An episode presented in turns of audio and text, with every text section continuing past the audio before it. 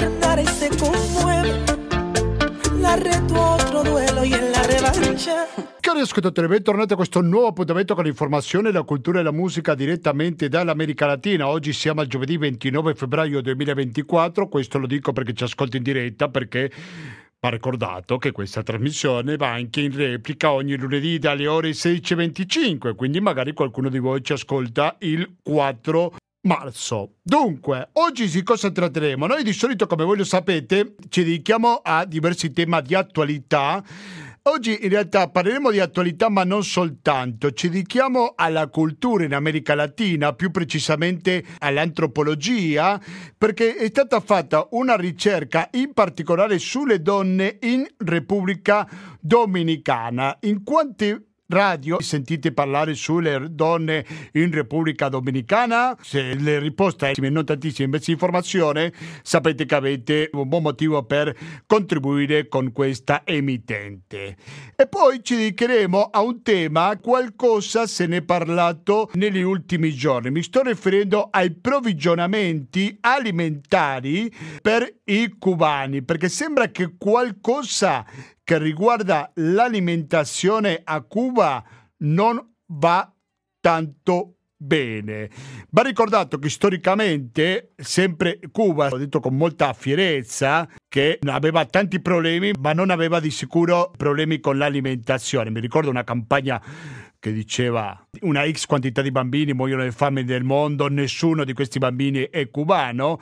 Bon, adesso non dico che la gente passi la fame, però qualche problema c'è, proveremo a scoprirlo di cosa si tratta in questa edizione di Latinoamericano, la numero 916 latinoamericando-gmail.com ancora latinoamericando-gmail.com è la mail per comunicarsi con questa trasmissione. Prima vi invitavo a contribuire con questa radio e va ricordato che per farlo c'è il 120 82 301 che è il conto corrente postale il RID bancario il pago elettronico e il contributo con l'associazione Amici Radio Cooperativa. Sono i metodi alternativi per aiutarci alla sopravvivenza. Ecco prima dicevo che parleremo della Repubblica Dominicana un paese inevitabilmente legato a questo paese è l'Haiti, semplicemente perché si trovano nella stessa isola e diciamo che finita la cumbre del CARICOM e il presidente brasiliano Ignacio Lula da Silva ha chiesto di attuare con rapidità, con velocità per aiutare l'Haiti, che va ricordato che è il paese più povero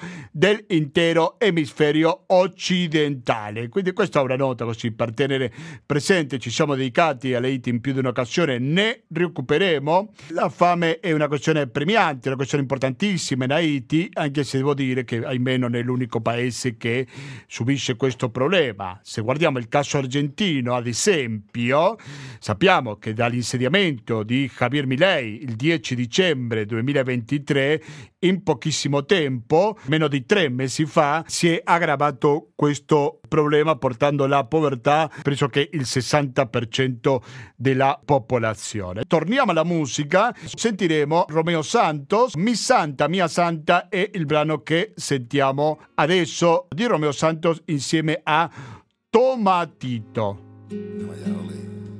A fra poco.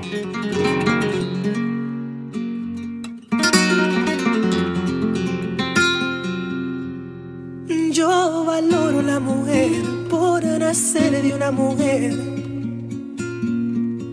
Y aún te amo en mi peor momento. Nadie puede comprender mi religión por tu querer.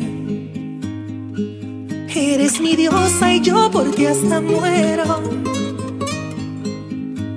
En cualquier momento, momento, momento, en cualquier momento.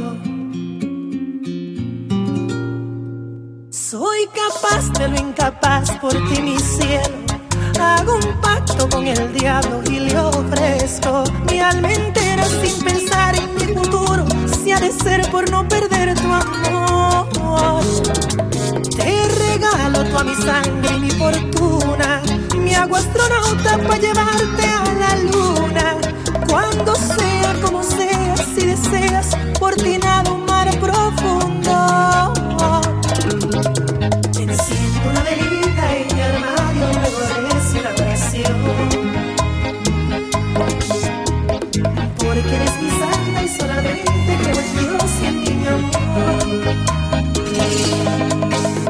Sono le 19 e 28 minuti, siete sempre all'ascolto di Radio Copertiva. Uno dei temi che ci occupa oggi è un libro. Un libro che riguarda l'antropologia, Mastico e Trago, si chiama Donne, Famiglia, Amore in un battei domenicano, edito da Edit Press lo scorso anno, 2023, il cui autore, Raul Zecca Castel. Abbiamo in linea Raul Zecca Castel. Buonasera e bentornato al Latinoamericano. Buonasera a tutti e a tutte voi, grazie per l'invito. Grazie a te Raul per accettare. Raul è antropologo dell'Università Bicocca di Milano e tu in questo libro hai fatto una ricerca, Donne, Famiglia e Amore in un battei domenicano. Hai fatto proprio la ricerca su questo gruppo, no? Donne del battei. Chi sono queste donne? Partiamo da una domanda molto basica. Grazie, forse prima eh, vale la pena contestualizzare eh, spiegando che cos'è un batei, perché eh, stiamo parlando di, di, luoghi che sono sorti, diciamo, entro la storia coloniale e il regime schiavista che si è imposto nelle Americhe con l'arrivo di Colombo eh, nel 1492 e che ha trovato proprio sull'isola di Spagnola, che oggi conosciamo perché è, è politicamente divisa tra Haiti e la Repubblica Dominicana, il primo luogo dove effettivamente eh, da un lato il sistema di piantagioni, dall'altro il regime di schiavitù ha trovato proprio la prima applicazione concreta. E quindi questi, questi bateyes erano effettivamente le, le prime comunità di, di schiavi eh, nell'entroterra di quella che oggi è la Repubblica Dominicana, eh, di schiavi impiegati per lavorare nelle piantagioni di canna da zucchero, che era uno dei tanti prodotti coloniali che eh, venivano appunto prodotti eh, nel Nuovo Mondo e poi eh, esportati in Europa. Quindi sono comunità eh, appunto che, che, hanno centinaia di anni di, di, storia, di una storia segnata dallo sfruttamento e, e, dalla schiavitù e che ancora oggi in qualche modo sopravvivono ma in condizioni molto simili a quelle in cui erano nate. Quindi sono eh, comunità pressoché isolate, prive di servizi basici di qualsiasi tipo e che oggi sono abitate soprattutto da migranti haitiani eh, impiegati sempre nelle piantagioni di canna da zucchero che oggi però sono in mano alle grandi multinazionali, eh, diciamo per lo più statunitensi. Io avevo già fatto una prima ricerca eh, alcuni anni fa, dieci anni fa in realtà. Sì, 2015, noi sto vedendo qui. Eh. eh sì, sì, e, e, che aveva anche quella dato origine a un libro intitolato appunto Come schiavi in libertà, eh, perché in quel caso mi ero concentrato proprio sulla condizione dei braccianti uomini che ancora oggi lavorano nelle piantagioni. E, ehm, dopodiché mi ero reso conto che eh, in qualche modo avevo trascurato una componente fondamentale della, di queste comunità, e cioè la, la, la componente femminile, no? E quindi di qui l'idea di, di, tornare, trascorrere altri mesi all'interno soprattutto di una di queste comunità dove sono stato accolto e, e non più seguire gli uomini nelle piantagioni, ma rimanere proprio nella comunità e cercare di comprendere le dinamiche di vita sociali, familiari, relazionali, intime in qualche modo delle, delle donne invece, eh, che sono un po' il perno proprio della, di questo tipo di, di, società, il perno dal punto di vista sociale e familiare, anche se all'interno di una società che è comunque eh, in generale come le società eh, latinoamericane, ma direi mondiali eh, di stampo fortemente patriarcale, no? E quindi questa è un po' la caratteristica interessante che ho trovato, cioè la donna come fulcro in qualche modo della socialità di queste comunità, all'interno però di una, un predominio maschile da un punto di vista economico, politico e, e, anche fisico e materiale, diciamo. Parlando in modo estremamente riduttivo, i uomini che fanno i braccianti, le donne principalmente che lavoro fanno? Ecco, siamo all'interno ancora di una, un contesto dove il lavoro agricolo è predominante, il lavoro agricolo all'interno di quelli che sono sostanzialmente delle, dei monocoltivi, quindi latifondi potremmo dire, uh, di piantagioni di canna da zucchero, dove la manodopera è esclusivamente maschile.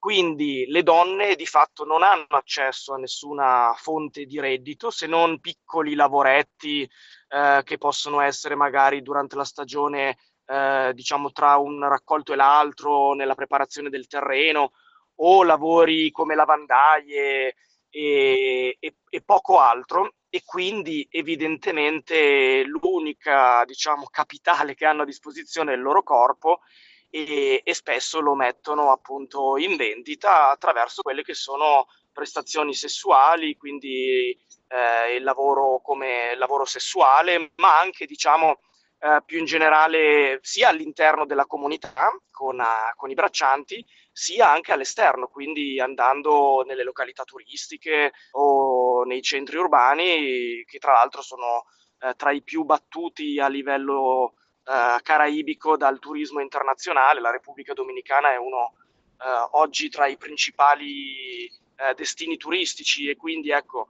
sicuramente anche le donne dei Bateyes trovano Uh, trovano nelle località turistiche questo tipo di una, una fonte di reddito. Ecco. Sì, sicuramente, ma è un destino ineluttabile quello di cadere nella prostituzione? No, ecco, eh, nel libro diciamo che io eh, appunto dedico molta attenzione a cercare di capire la prospettiva dal punto di vista delle stesse donne.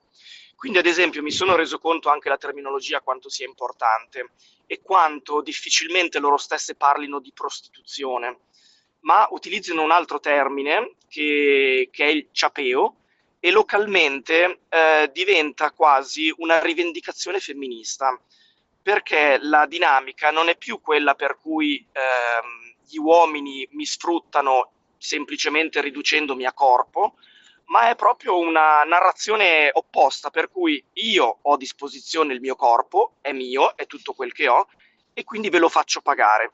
Quindi c'è una mm, narrazione che per certi versi può essere una narrazione che serve in qualche modo per anche tutelarsi, giustificarsi, legittimarsi, ma dall'altra effettivamente diventa uno strumento di emancipazione perché diventa la consapevolezza di come gestire il proprio corpo e la propria vita sfruttando in qualche modo gli uomini, no? quindi non sono gli uomini dal loro punto di vista che, che le sfruttano, ma sono loro che sfruttano gli uomini che eh, insomma sono interessati semplicemente al loro corpo e alle relazioni sessuali. Quindi Ecco, eh, ho cercato in qualche modo di, mh, pur contestualizzando anche con un quadro teorico e vari riferimenti, di dare risalto soprattutto a una prospettiva e un'interpretazione locale di come vengono mh, riconosciute questo tipo di dinamiche, cer- cercando di non avere quindi un approccio etnocentrico eh, che potesse sfociare da un lato nel vittimismo e quindi nel considerare appunto queste donne semplicemente come vittime di un sistema patriarcale, maschilista, eh, e che le riduce sostanzialmente a, a, vittime passive e dall'altra però neanche diciamo cedere completamente a una rappresentazione eh, in qualche modo così aderente alla loro rivendicazione femminista della prostituzione, ma provare insomma a negoziare questi, questi due estremi attraverso anche tutta una, sem- una serie di esempi eh, etnografici che rendono conto anche della eterogeneità delle visioni, no? Quindi non c'è non c'è un'idea di che cosa sia la prostituzione o di che cosa sia il ciapeo da parte della presunta donna del Batei, ma ci sono diverse storie, diversi punti di vista che rappresentano le diverse donne del Batei. Quindi ciascuna ha la propria storia, ciascuna ha la propria vita e ciascuna esprime la propria posizione che può mm. essere più o meno in accordo, in contrasto o appunto in tensione con quella delle altre. Quindi sì. quello che ho cercato di fare è non, non tanto elaborare diciamo, una teoria della, della dinamica sociale della donna del Batei, ma dare voce appunto a diverse posizioni che rappresentano diversi modi di intendere la vita all'interno di quel contesto. Sì, credo che è estremamente interessante quello che ci racconta Raul Secca Castello dopo la sua ricerca sul campo. Questa visione della prostituzione è sicuramente molto diversa a quella che siamo abituati qui in Occidente a considerare. Non so se anche il resto della società vede lo stesso fenomeno sotto lo stesso punto di vista, no? Ma allora qui c'è da fare una distinzione, nel senso che nei Bateyes eh, come dicevo prima, la mh, composizione diciamo, etnica della popolazione è per lo più haitiana, quindi si tratta sostanzialmente di luoghi che sono come delle enclave, sembra quasi di eh, entrare ad Haiti all'interno della Repubblica Dominicana e purtroppo gli haitiani in Repubblica Dominicana soffrono di enormi discriminazioni, forme di, di razzismo eh, e quindi diciamo che soffrono appunto questa marginalizzazione che è una marginalizzazione geografica appunto all'interno di questi luoghi, ma è una marginalizzazione anche sociale, economica e così via.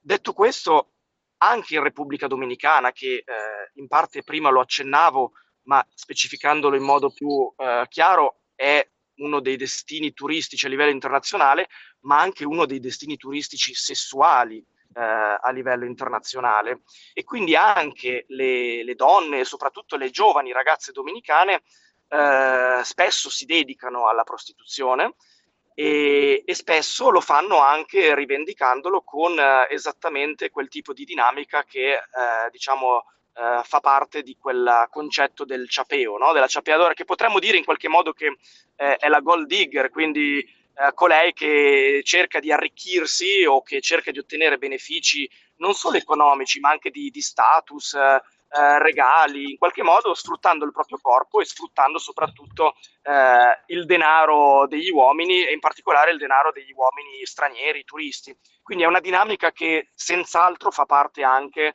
eh, della, diciamo, della popolazione dominicana femminile e non solo femminile. Io vorrei chiederti un po' di più su questa comunità delle Pajas. Sì, eh, la Spacas è appunto il Batei dove io ho, ho, soggiornato più a lungo, sia nel 2013 durante la mia prima ricerca e poi ancora più riprese nel corso degli anni. Eh, ed è stata un po' la base eh, dove io Uh, ho realizzato tutte le mie ricerche. Scusami l'interruzione, tanto per ubicarla geograficamente più verso l'est della Repubblica Dominicana, giusto?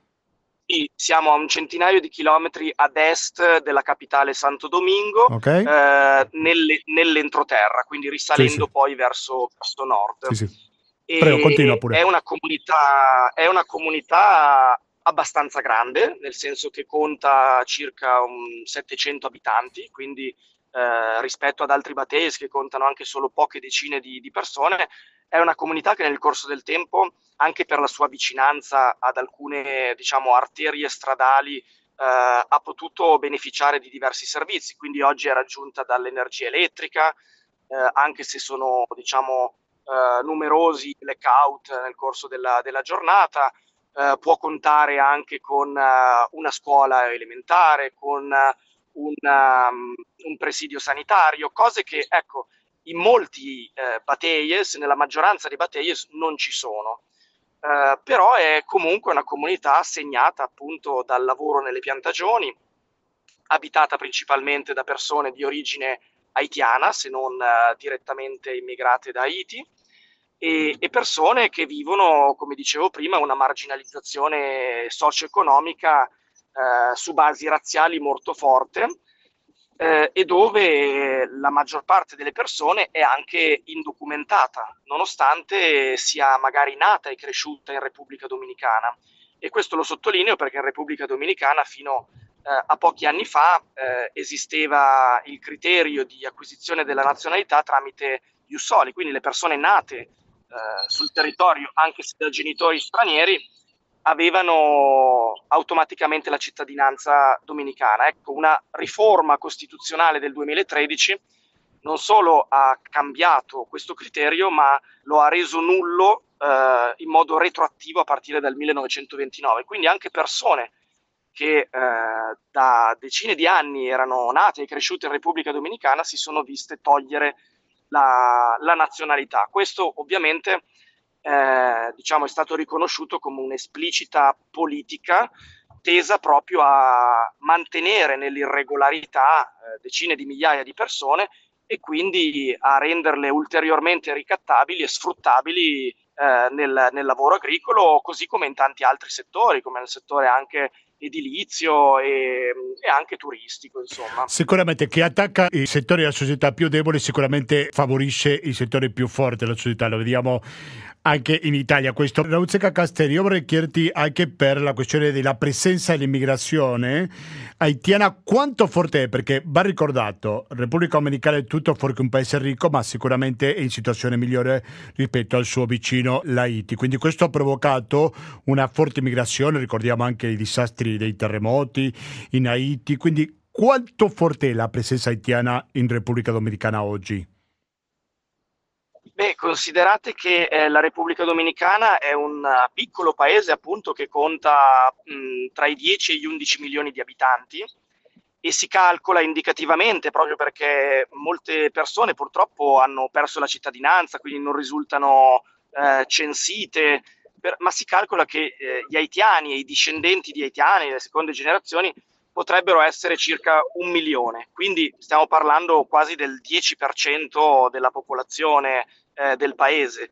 Eh, è un numero effettivamente molto significativo e che viene insomma giocato anche politicamente e strumentalizzato mediaticamente per eh, tutta una serie di, di, ragioni anche in funzione capro espiatoria. Quindi ecco, accennavi a, diciamo, a dinamiche che sono trasversali e universali, anche eh, l'utilizzo che del migrante si fa in Repubblica Dominicana è qualcosa che possiamo ritrovare perfettamente da noi. Quindi gli haitiani in Repubblica Dominicana sono coloro che vengono accusati di portare criminalità, sono coloro che vengono accusati di, gra- di gravare sulla sanità pubblica, sono coloro che rubano il lavoro ai dominicani. Ecco, insomma, tutte eh, questioni che, che ci sono molto familiari perché fanno parte di retoriche purtroppo politiche e mediatiche molto, molto utilizzate anche in altri contesti se non in tutto il mondo. Certamente, poi non so se ci saranno molti che migrano dopo, va ricordato che molti che quelli che arrivano negli Stati Uniti magari vanno dal Messico per arrivare come destino finale agli Stati Uniti, almeno quella è l'intenzione, no? Sì, diciamo che la Repubblica Dominicana, eh, condividendo un confine terrestre con Haiti, ovviamente è la destinazione più, più facile da, da raggiungere anche se negli ultimi anni effettivamente gli haitiani, consapevoli anche del trattamento che spesso ricevono eh, in Repubblica Dominicana, tentano, insomma, attraverso un uh, percorso sicuramente molto più lungo, faticoso, difficile, eh, di raggiungere gli Stati Uniti eh, attraverso magari appunto una, un lungo percorso che li porta ad attraversare diversi paesi latinoamericani e centroamericani. Eh, quindi sappiamo ad esempio di, di una enorme quantità di haitiani che hanno raggiunto il Cile negli ultimi anni, molti haitiani che sono presenti in Messico, appunto eh, accalcati anche proprio sul confine con gli Stati Uniti, però sicuramente eh, la situazione eh, che vive la Repubblica Dominicana è, è, molto diversa anche proprio per il rapporto numerico sulla popolazione generale del paese. Io ringrazio tantissimo veramente Raul Zeca Castel, ricordiamo il tuo libro, si chiama Mastico y Trago, e come faccio a tradurlo? Mastico e ingoia, no? Come lo troveresti in italiano, sì, giusto? Ma, mastico e ingoio. ingoio eh, sì. esatto. D- donne, famiglia e amore in un battei dominicano e di Express dell'anno scorso. Il nostro intervistato Raul Seca Castel è l'autore. Se volete trovare più informazione, se andate sul sito l'americalatina.net c'è stato rilanciato l'articolo che Fabio Bozzato, un amico di questa trasmissione, avevo intervistato l'ultima volta poche settimane fa, ha pubblicato Fabio sull'alias, inserto del manifesto, il 24 febbraio febbraio. Sull'americalatina.net trovate l'intervista che Fabio le ha fatto a Raul. Grazie mille Raul e alla prossima. Buon lavoro soprattutto, ok? Grazie a voi, a tutti gli ascoltatori e ascoltatrici. Grazie, Grazie. a presto. A presto, era Raul Castella, anche lui forma parte della redazione dell'americalatina.net. Adesso sentiamo Soberbio, sempre di Romeo Santo. Rimanete all'ascolto di Radio Cooperativa. Mis noches no tienen luna, son oscuras y amargas. En esta historia que narro, la princesa se marcha. Por creer la mía, hoy no es mía y quizás. Por tan creído y sentirme Superman, indestructible, inmune a llorar mi abuelo vio el Titanic que se hundió en el mar Y su nieto no es de hierro ni un inmortal. Un soberbio rendido. Sin su amor ya yo no puedo continuar. Ahora entiendo que el amor no tiene precio. Con fama y mi dinero, si quisiera no la puedo comprar. En el suelo abatido,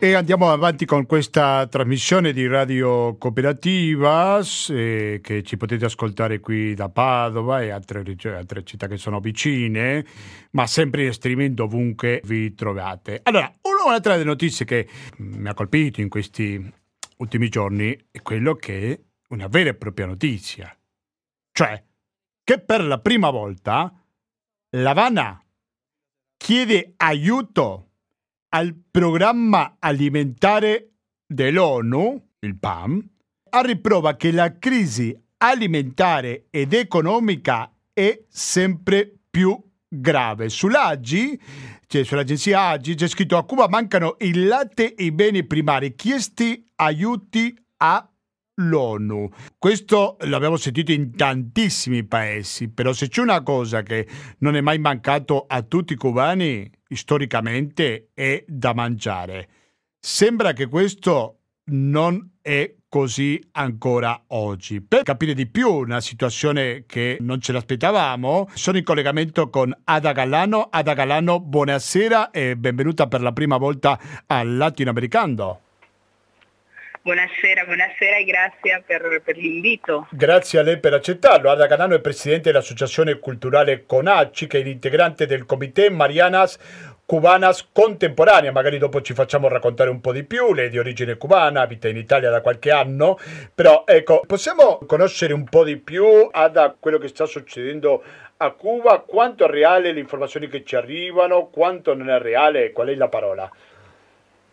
Allora, eh, molte, sappiamo da sempre che molte delle notizie che arrivano da Cuba vengono sempre un po' inflazionate.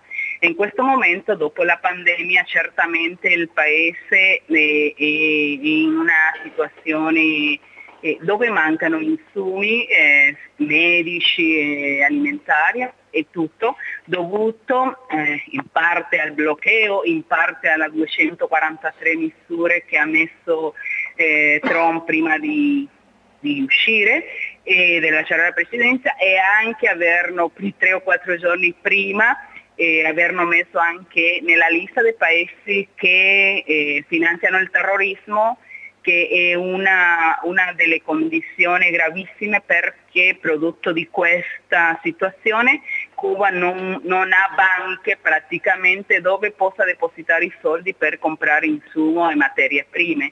Eh, sappiamo che questo, eh, blo- eh, questo eh, blocco economico, eh, che più che un blocco è una guerra perché si, nel 1994 in quel periodo, di, periodo speciale è mancato quando, quando è caduto eh, eh, dovuto alla caduta del muro di Berlino, alla disapparizione del blocco eh, socialista, sappiamo tutto quello che è successo, ma adesso eh, una delle cose che non era mai successo a Cuba è la mancanza anche degli insumi medici, sappiamo che Cuba è avanti nella medicina, sia biotecnologia, sappiamo che produciamo 8 delle, delle 13 vacune che si usano nei, nei popoli cubani, però non potendo comprare, non potendo neanche usare il dollaro per comprare eh, questi insumi, non potendo commerciare con, anche con quelle aziende, quelle imprese che hanno eh, collaborazione o cooperazione americana o il 10% di componente americano è una durissima situazione. Eh, è certo che mancano tante cose, però per adesso quello che si dice che manca il pane, il latte, per adesso sì, il, il, il, governo è stato chiaro, se ci sono le mancanze non si possono comprare le materie prime e che pian piano eh, può essere che questa situazione è peggiore, però per adesso ancora i cubani hanno da mangiare e hanno eh, la, il, il, come, diciamo, come dire, il, il, primario per adesso ancora il governo eh, riesce a garantirlo anche con l'aiuto di questa nuova eh, eh, delle piccole imprese, le PIME, le piccole e mediane imprese che sì, come ente privati li fanno commerciare, possono anche commercializzare. Sappiamo che anche i prezzi lì sono inflazionati perché questi sono privati, devono pagare tutto, devono fare tutto e i prezzi non sono uguali ai prezzi dello Stato, però almeno un po' va a risolvere quella mancanza che non è perché il governo non possa, sappiamo che in tutti i paesi, in tutti i governi non c'è un paese che non commette errori e riconosciamo che c'è persone, ci sono funzionari che, che non lavorano al 100%, abbiamo commesso errore, ma che paese o che governo sotto la pressione che sta vivendo Cuba riesce a garantire o non riesce anche a commettere errore basato anche in quella, in quella pressione con che vive. Sono, sono moltissime, moltissime eh, le questioni per la che si possono commettere dell'errore, quelli eh, che, che anche noi come umano commettiamo, anche un governo, non c'è un governo al mondo che non commetta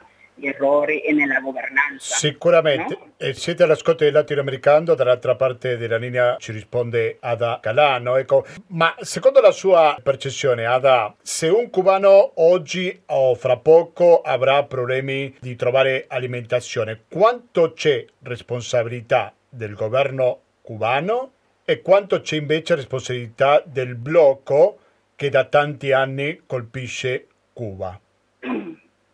Io penso che eh, io non, non, voglio mettere questo sul piano politico, penso che sì, che il governo ha, ha, ha sbagliato delle misure, delle politiche che si sono applicate, lo sappiamo, lo riconosciamo anche come cubani, come cittadina cubana lo riconosco, però eh, per non essere così radicale io direi che l'80% della situazione che c'è a Cuba è e, e dipende dal, dal blocco perché se tu non puoi commerciare per esempio parlando dell'agricoltura che tutti dicono ma c'è la terra, potete lavorare all'agricoltura, ma l'agricoltura ha bisogno di macchinaria, ha bisogno del petrolio per fare funzionare queste macchinarie, ha bisogno di tutti quei pesticidi che, si usano, che sappiamo che si usano nell'agricoltura. Se tu come governo non lo puoi comprare, non lo puoi garantire, eh,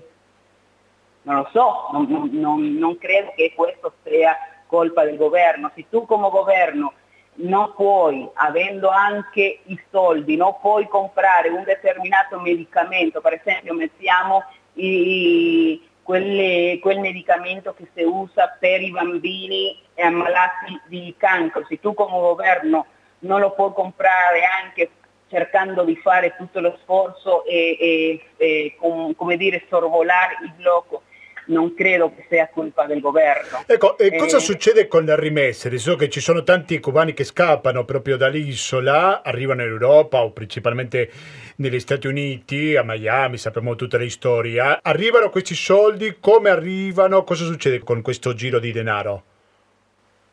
No, ma il problema è che i soldi, che Cuba non può usare il dollaro, non usa. Allora, io eh, non, sto, non, sono d'accordo con la parola scappano, perché uno che monta in un aereo, in un aeroporto cubano, arriva a un aeroporto europeo, non credo che sta scappando, sta come tutte le persone del mondo migrando, cercando di avere migliore, cioè, migliore economica, migliorare, poter aiutare la famiglia che rimane a Cuba. Penso che è un migrato come tutti gli altri, perché quando si parla di Cuba si dice di Cuba, di Cuba scappano.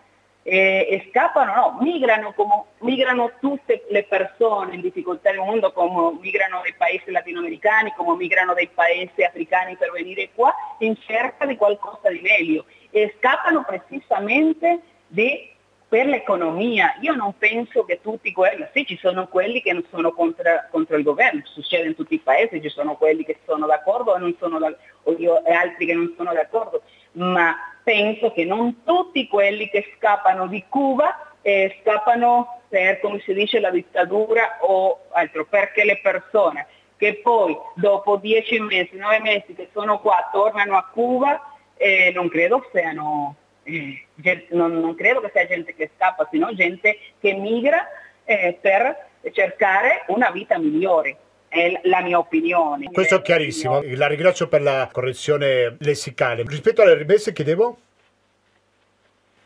Non ho capito. No, dico rispetto alle rimesse, ai soldi che mandano i cubani che vanno via da Cuba. Ma il problema è, allora, e, e anche questo è, è, da un po' così da prendere con le pinze perché no, io non posso inviare i soldi a Cuba lo sa che da qua dell'Italia io non posso che se io invio 50 euro a Cuba al mio familiare devo pagare 53 euro di tasse? Che prima si usava la Western Union e adesso non si può usare neanche quella per inviare soldi a Cuba, perché anche quello, con, dentro tutte quelle misure che sono state messe, è una di quelle che è andato a lacerare la emissione di soldi perenne, i soldi che arrivano a Cuba non sono quelli che arrivavano eh, diciamo nel periodo di Obama, perché non, non potendo essere eh, questa connessione non si può inviare soldi a Cuba, i soldi che porti è quello che porti quando vai o che mandi con un amico o con un familiare alla tua famiglia, perché non si può, eh, non si può mandare soldi a Cuba, si possono caricare i telefoni e molte persone, per esempio dell'Europa, dell'Italia, quello che usano è il familiare che viene qua, gli fanno una post pay e le caricano e quelle persone usano per comprare in queste chiamate eh, eh negozio in MLC perché adesso anche eh, esistendo eh, un'inflazione, la gente, anche se tu li metti soldi in una, in una, eh, in una conta bancaria, eh, preferisce usarlo per comprare perché con l'inflazione che, che c'è nella strada un, un euro o un dollaro gli costa il doppio o il triplo di, quello, di quei 120 pesos che ti dà il governo per un euro o per un dollaro. Hai capito? È, è, è complicato parlare di Cuba, parlare dell'economia, di questa economia sommersa che c'è prodotto di, di tutti questi, di questi, questi, intrallati che ci sono e, e le persone preferiscono eh, cambiare i soldi nel mercato nero e non all'Estato. Sì, hai capito? Sì, certo che ho capito. Ada Galano, lei è presidente dell'Associazione Culturale Conaci, voi siete dei cubani che si trovano in Italia, mm, ci può raccontare qualcosa in più su questa associazione? Chi siete, quanti siete, così via? Cosa allora, fate, Conaci, eccetera? Prego. Sì, io sono qua di 34 anni e era, era, sempre che sono nel mondo del volontariato, sia come, con associazioni cubane sia con associazioni italiane. E, niente, ho militato in un'associazione che si chiama Sivonei, che è stata la prima associazione di cubani che è sorta qua, poi hanno sorto altre eh, associazioni e allora nel 2016 eh, noi cubani facciamo un raduno ogni anno intorno al 20 di ottobre che è il, il giorno della cultura cubana, facciamo un, un, evento in una città europea. E nel 2017 le è toccato a Milano fare questo evento e allora una sera seduta lì al Festival Latinoamericano mi è venuta questa idea di unire in, in, un, in un gruppo, unire tutte queste associazioni di cubani per lavorare in vista all'evento che, che, stava per succedere nel 2017, per quello si, si ha creato un coordinamento che io ho chiamato CONACI, eh, eh, cubani residente in, in Italia. E è passato il tempo e, e si sono fatte tantissime attività, è cresciuto il gruppo e si è convertito eh, in ottobre del 2022 abbiamo legalizzato, lo, abbiamo fatto diventare soggetto giuridico perché di questa maniera potevamo lavorare e avere eh, più opportunità e abbiamo creato, l'abbiamo trasformato in l'associazione culturale CONACI che una delle sue funzioni principali è la diffusione della cultura e l'identità eh, cubana. Eh, sì, praticamente questo quello che, che, facciamo. E vuole dirci sì, l'altra realtà alla quale lei appartiene, che è il Comité Marianas Cubanas Contemporaneas. Contemporanea. Eh, questo gruppo è stato eh, sorto eh, a, rai, a, radice della, di che pass- sono passate a Torino e a Crema le Brigate Medica Cubana, la Henry e a Torino abita una nostra grande soprano, Iliana Jimenez, eh, che anche ha un, ha un editoriale. Eh, ci siamo conosciute per, per, questo che è successo con la Covid-19. Eh, si sa che, la, che, le, che, le, donne siamo sempre imprenditrici, che siamo sempre, cioè, che abbiamo, no, no, non diciamo che sono migliori degli uomini, però abbiamo quelli in più che ci fa diventare guerriere eh, con un impeto eh, molto molto forte e allora eh, nostra, nostra Mariana Iliana Jimenez ha avuto questa idea di unire un gruppo di, di donne, ognuna di noi si occupa di, ha, il suo, c'è un'avvocatessa, lei che è professora corale, soprano e anche questo editoriale, poi abbiamo una, una ragazza che ha un, un, progetto che si chiama Timbalaye sobre eh, to, tutto quello che ha a che vedere con la rumba e l'influenza della cultura africana nel nostro... È così, e, e, sono, siamo molte, abbiamo sfumato piano piano continuiamo a sumare di queste donne che troviamo che, che ognuna può portare il suo e con questo abbiamo una scientifica che abita a Londra, a Londra e, e così ognuna accorta e facciamo delle cose interessante per avvicinarsi a voi prima di salutarci Ada avete fatto qualche iniziativa culturale anche fuori dalla Lombardia o siete concentrati su Milano? No, no, no, no, facciamo, facciamo eh, attività in tutta Italia, perché sì. questa c'è, c'è, il consolato, io eh, eh, appartengo al consolato del nord d'Italia, però c'è anche il consolato centro-sud e noi qua sì, in tutte le, regioni. Magari se qualche de... volta lo fate Veneto, io parlo in particolare, ma anche eh, vicino, ce lo, ce lo, fa sapere. Fatto. Prego? Ok le, abbiamo fatte in Veneto, tanto eh. penso che in Veneto eh, eh ho partecipato a un'iniziativa eh, di solidarietà dove abbiamo portato eh, ossia Santiago di Cuba e Venezia si sono due città d'acqua, si incontrano in nome della poesia e di cui è nato un bellissimo progetto che abbiamo portato a Cuba a Santiago de Cuba 42 pullman. Questa è una cifra sicuramente molto interessante. Ricordo prima di salutarci che c'è l'associazione Cuba Nord-Est che fa percorsi di arte contemporanea, una mostra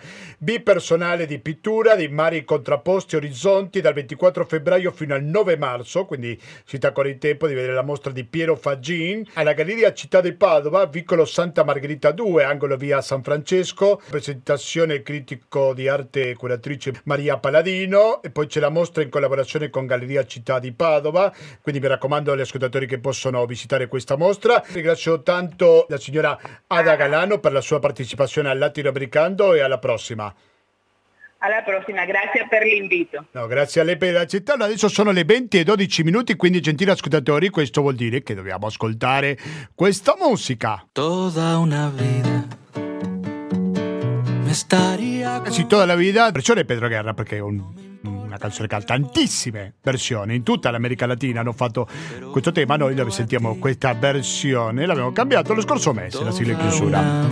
latinoamericando-gmail.com, ripeto, latinoamericando-gmail.com è la mail per comunicarsi con questa trasmissione. Stiamo concludendo con la puntata numero 916 perché siamo partiti dicembre 2005.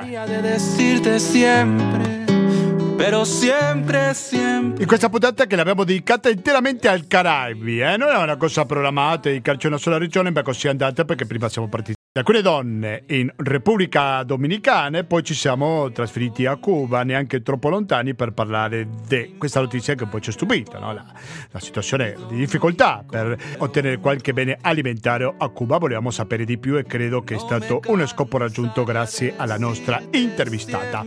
Però sempre, sempre. Noi adesso ci salutiamo, però mi raccomando, potete fare di tutto fuori che cambiare frequenza, perché fra poco faremo una pausa musicale, dopodiché dalle 21.30 fino alla mezzanotte, oggi 29 febbraio, sentiremo internotte. Se ci ascoltate in replica il lunedì pomeriggio vuol dire che sentirete alle 17.30 Economia e Società. Da Gustavo Claro non mi resta più che salutarvi e noi ci risentiamo lunedì prossimo con la rassegna stampa di Radio Cooperativa. Grazie e alla prossima. pero junto a ti.